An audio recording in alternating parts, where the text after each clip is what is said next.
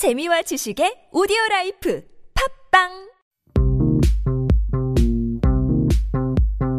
Do you have questions about life in Korea? Send us your opinions and feedback anytime during the show. Simply text us at pound 1013 for 51 per message or chat with our team while you stream us live on the TBS EFM app or YouTube. Life Abroad, helping you navigate your life in Korea.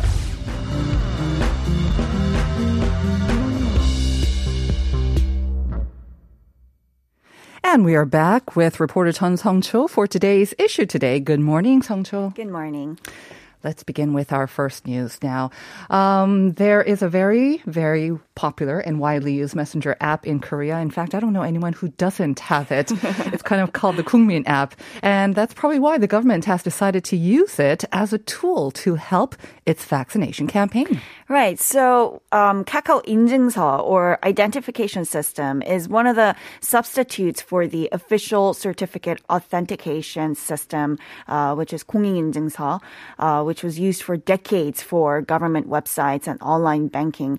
So, the national e-signature certificate lost its official status in November, and many other identification systems um, developed by private companies like Kakao uh, have emerged. And we can use this Kakao 인증서 starting later this month uh, to make appointments Mm-hmm. for vaccination on the official website or mobile application of KDCA. Mm-hmm. Uh, so people will receive notification messages from the agency via Kakao Talk on the details of the appointment. So where and when the appointment is made, and Mm-hmm. it's going to be really convenient because uh, people don't have to log into the website Mm-hmm. again, and they can just go into their Kakao Talk Messenger Mm-hmm. uh, right away and see the details. Right, like we mentioned, um, a lot of people do use it. It's also going to be used for notifications from a variety of government agencies. Can you give us a couple of examples? Right. So, for instance, the National Health Insurance Service will use Kakao Talk to notify people when and where they can get general health checkups. The Road Traffic Authority will send out notifications on the details of driver's license exams, for instance, through Kakao Talk. And the National Police Agency Taxi uh, will also use the service to let people know the details about their speeding and parking tickets. So no more excuses. Oh, I didn't get it. I never got it. exactly. so these are all part of the MOU that was signed between Kakao Talk and the government yesterday uh, to develop what's called a 국민 비서 service or personal assistance service for people. So mm-hmm. the main idea of this service is that people receive alerts and notifications as well as do some admin, mm-hmm. pay their bills all via the same platform, mm-hmm. uh, which Definitely should make it a little bit more inc- more convenient for lots of us. Moving on to our second item, some more good news on the Minari front. Our director E. Isaac Chung's movie about a family of Korean American immigrants seeking the American dream has been nominated in six categories at the British equivalent of the Academy Awards. That's the BAFTA Awards. Right. So the 2021 BAFTA nominations were announced Tuesday local time, and there are a lot of surprising nominations.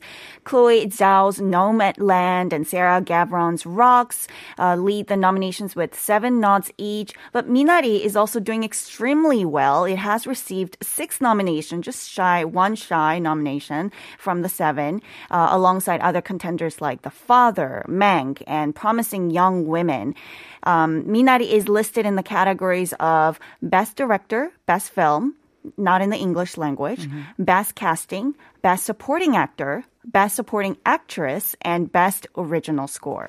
So unfortunately, no nod for Best Actor for Steven Yeun, although he does seem to have picked up some steam in recent weeks. But like you said, Best Supporting Actor, that would be for Alan Kim, of course, who played the son in the movie. Right. I mean, did you see him uh, breaking down in tears when he so, got the so cute. It went viral, didn't it? right, the. Uh-huh. choice uh, Critics' Choice Awards a couple of days ago. I, mean, I think it was the most memorable uh, and adorable moment uh, so far in this award season, and he'll, uh, I think, be equally thrilled with the BAFTA nomination. um, so yes, at the critics Choice Awards uh, just a few days ago. He won Best Young Performer. But here at BAFTA, he was nominated for Best Supporting Actor mm-hmm. in one of the most competitive categories. And um, so it's another huge achievement because not too many child actors get into these major categories. Exactly. So even being nominated is a huge honor for him. Of and of course, Best Supporting Actress, maybe not so surprising for Youn Yuh-jung. Um, just one more nomination or one more award for her her uh, an amazing actress. Right. I mean, this legendary actor in South Korea has made her Hollywood debut and is earning BAFTA and Oscar buzz at age 73. That's amazing. So, um, yes, she has already been collecting trophies from various film associations and festivals around the world for Minari. Um, and if she wins a BAFTA or even an Oscar this year, uh, I think it would be another huge milestone for the Korean film industry as a whole, mm-hmm. following the success of Bong Joon-ho's Parasite last year because if you remember, Bong Joon-ho's uh, Parasite won so many other awards, but the actors didn't really uh, did get the um, the shine or recognition or, uh-huh. they deserve, really.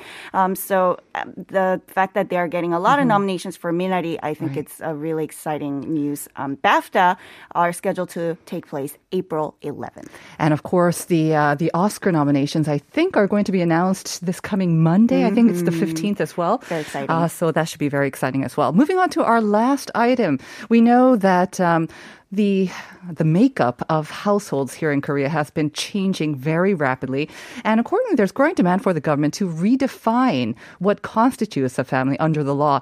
And there's also news that the government um, may be working on the amendment of the civil code in order to guarantee same benefits to single person households. Yes. So according to the Ministry of Interior and Safety, recently the tally for the single person household surpassed nine million as of November, which means they make up 39% of the total 23 million households nationwide. Mm-hmm. Uh, single house, single person households has been the most common form of households since 2015 in South Korea. Mm-hmm.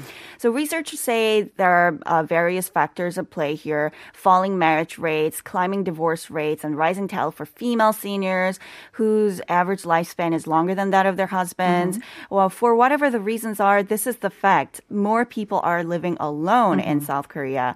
Um, so many experts have pointed out the fact that the current law, the civil code mm-hmm. more specifically, gives far more benefits to bigger households and that it needs to reflect the changed perception of what a family means mm-hmm. in the modern society because there needs to be the right legal ground mm-hmm. for other changes to be made as well. For, for instance, the right of lease mm-hmm. or uh, like inheritance law, and right. etc. And I think also many people, of course, um, especially with single house or single member households, they do have a family member living with them. They just don't happen to be human. Right. They have pets living with them. and so these changes may include some elevation of these pets as actual family members as well? Right. So another factor, um, another uh, element of the modern society is that more people are owning pets, right?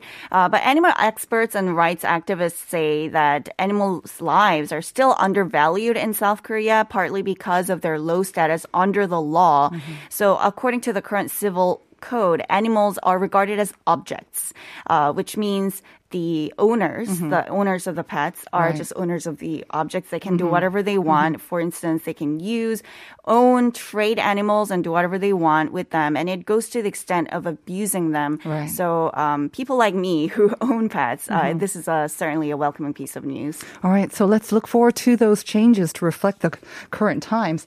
Thanks as always, Hong Cho. Have a great week. See you next week. Weekend. We'll see you next time.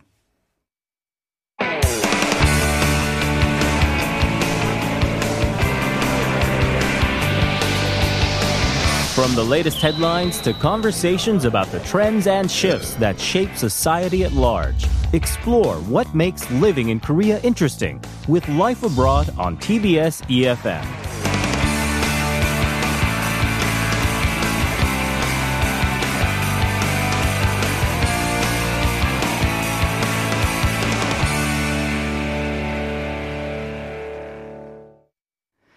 The doctor is in now for Health Insider. And the doctor, of course, I'm talking about is Dr. David Kwak, clinical assistant professor at Soonchunhyang University Hospital right here in Seoul. Good morning, doctor. Good morning. How are you feeling? I'm doing all right. Yeah, I ask you that specifically. I think I ask you all the time, but because Yeah. you did get your vaccination shot, the first one, of course, right? I did. When exactly did you get yours? So originally, I uh, made a plan to receive it on Friday.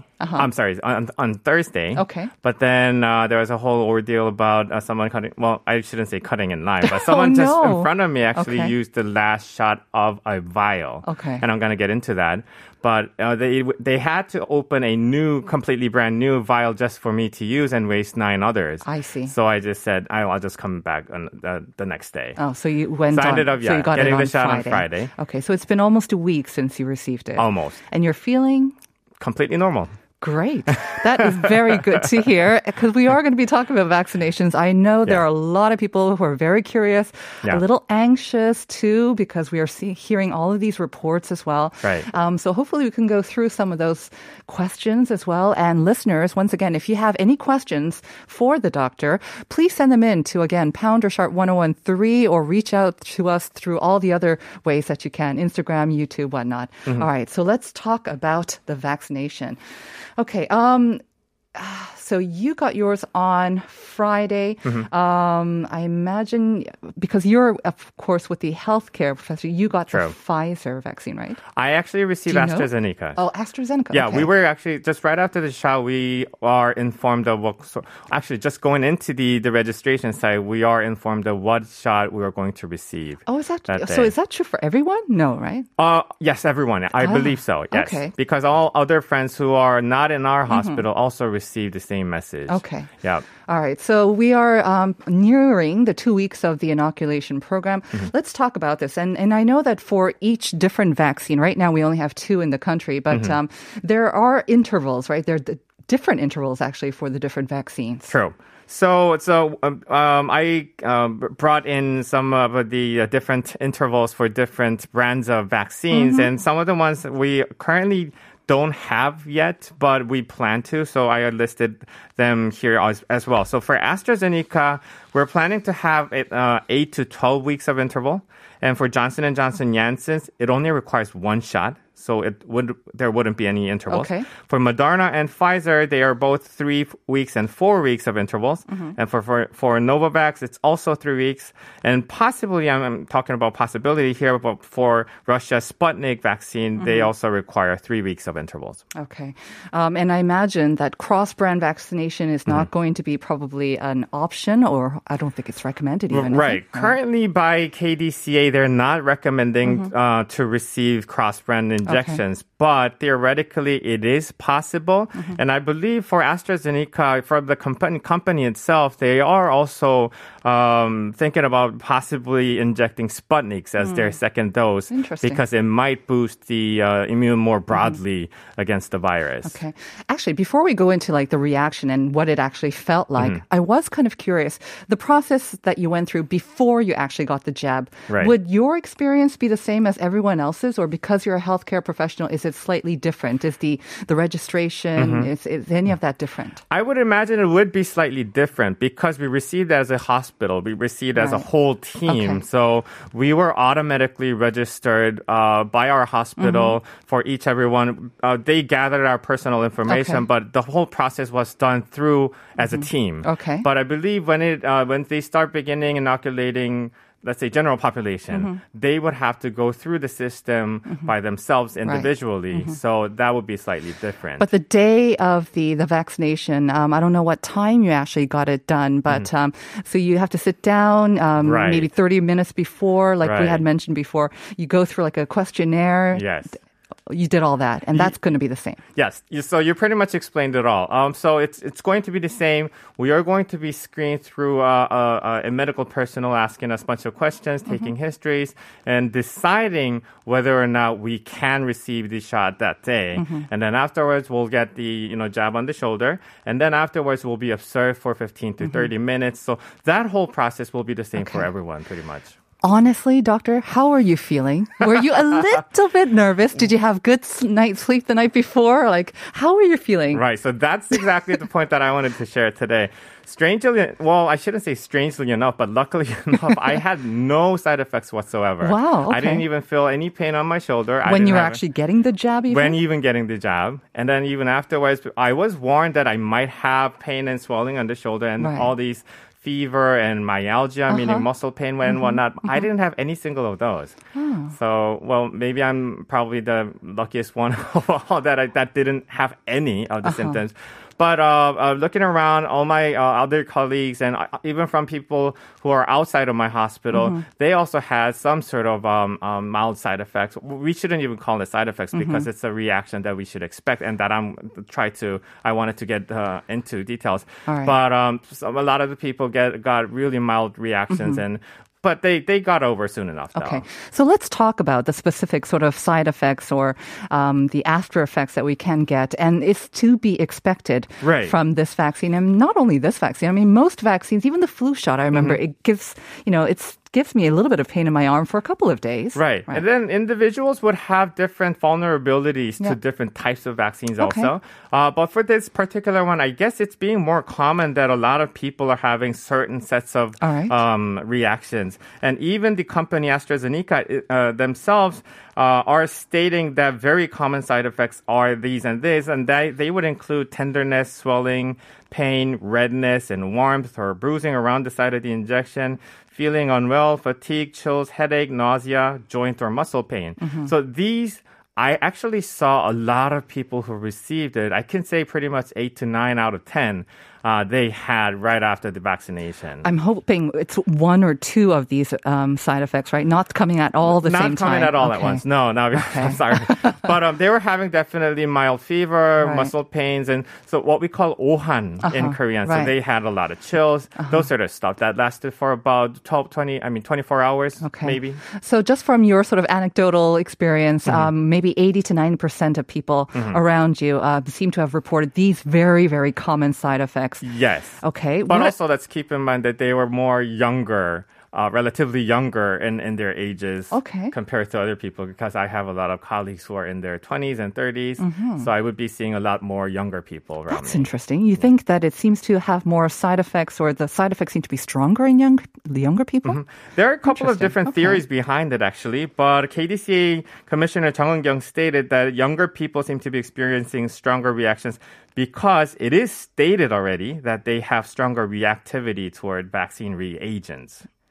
Okay. So meaning younger people in their innate immune Mm-hmm. system, they tend they uh, they already have the natural body system to st- show stronger reactivity. As we get older, Right. they somehow get weaker. And I imagine it's isn't it kind of ties in with the fact that if we are older, we have probably been uh, exposed to more vaccines That's or true. similar vac- f- uh, similar viruses, and therefore we're kind of maybe um, more used to it in a way So as well. That is actually one of the um, um, things that, that, that is being theorized. Uh-huh. Um, so some people are theorizing that adenovirus, which is a vector Mm-hmm. for this particular AstraZeneca vaccine, can cause reactions differently to people with different prior exposure to adenovirus. Right. So that means older people having had much more chances to be exposed, to have been exposed to adenovirus Right. would have less of the reactions to the vector, Mm-hmm. as opposed to younger p- generations who had uh, not as much been exposed to adenovirus Mm-hmm. could have s- much stronger reactions. In regards to that, though, um, we also got a question from 5624, and this was also in the news just overnight. But 65세 이상으로 접종 대상이 확대되었다는데 어르신들은 좀 위험할 수도 있잖아요. Um, so the AstraZeneca vaccine, of course, was approved for those for 65 and older. Right. And saying, yes, can't it be a little bit dangerous for them? Well, a couple of different factors that we have to think about in regards to that. Number one is through the uh, their clinical phase 2 they they've already shown that it's perfectly safe to be used for p- older generations as well. So that being said, uh, it's just the the lack of the numbers in older generations in their clinical phase 3 that blocked the, uh, many countries from using it on you know 65 and above. Right. But also, we have to keep in mind that at, on the day of the injection, everyone has to be on their healthiest state. Exactly. Uh, so whether that be anybody anybody who's above 65 or who's having underlying diseases, Mm-hmm. we have to make sure that they are completely okay to receive it on that day. Right. Um, so I guess, and, and also that's uh, one of the reasons why the screening medical personnel will be there Mm-hmm. to ask you a bunch of questions and make decisions on whether you, or not you can actually receive that day. Okay. Before we go on, um, doctor, you mentioned very common symptoms. Mm-hmm. What are some of the more uncommon symptoms, I guess, or what sort of symptoms should be we looking out for? Maybe it's a sign of something more serious. So the AstraZeneca actually stated that one in 100 people can also feel dizziness, decreased appetite, abdominal pain, and even enlarged lymph nodes and excessive sweating, itchy skin, or rashes. Um, yeah. Should they seek medical help for this, or is it just an uncommon side effect? But it, again, it Right. kind of falls in the natural or Right, expected not range. particularly. They, Okay. they, you know, people are people having mild symptoms like these. They don't necessarily have to seek help from medical uh, sector, really. So my natural question is then, Yeah. when should you seek out some doctor's help or medical help? Right. So on the day of the injection, Mm-hmm. you are going to be warned of certain things that you could either expect or you should not expect to have. Mm-hmm. Okay, so they'll remind you once again. Uh-huh. Right. So the fever, muscle pain, mild headache, all those are to be expected Okay. Mm. for the next couple days or so.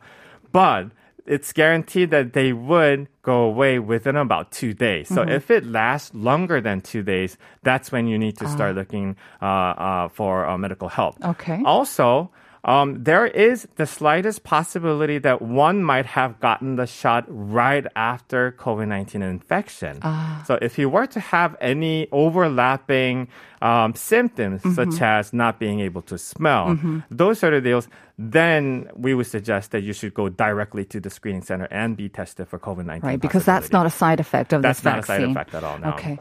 Now, um, who shouldn't get the vaccine? As you mentioned, um, obviously, if you're not feeling in the best of health, maybe you should put it off a little bit as well. Mm-hmm. Because, for instance, um, we got another message from 4337 saying 항혈전 응고제, Mm-hmm. like a, a warfarin, a medication that's used as the anticoagulant. Yes. 복용할 때 백신 접종해도 되는지 궁금합니다. Yes, I would give a firm yes to that. That's okay. But that being uh, that has to be also made uh, uh, decided by the the medical personnel who will be at the site Mm-hmm. uh, uh, per person. Meaning, so that person who will be questioning this particular person taking the medicine whether or not it'll be safe. Mm-hmm. I also personally had an experience um, um, his, uh, taking histories from a person who was taking uh, anticoagulant. She was at her healthiest state on the day, and she Mm-hmm. was not feeling unwell about anything else. So I let her do it, and she did not have any problem whatsoever. So she was taking medication, and, again, it didn't affect her ability. Right, right. So who shouldn't take it then?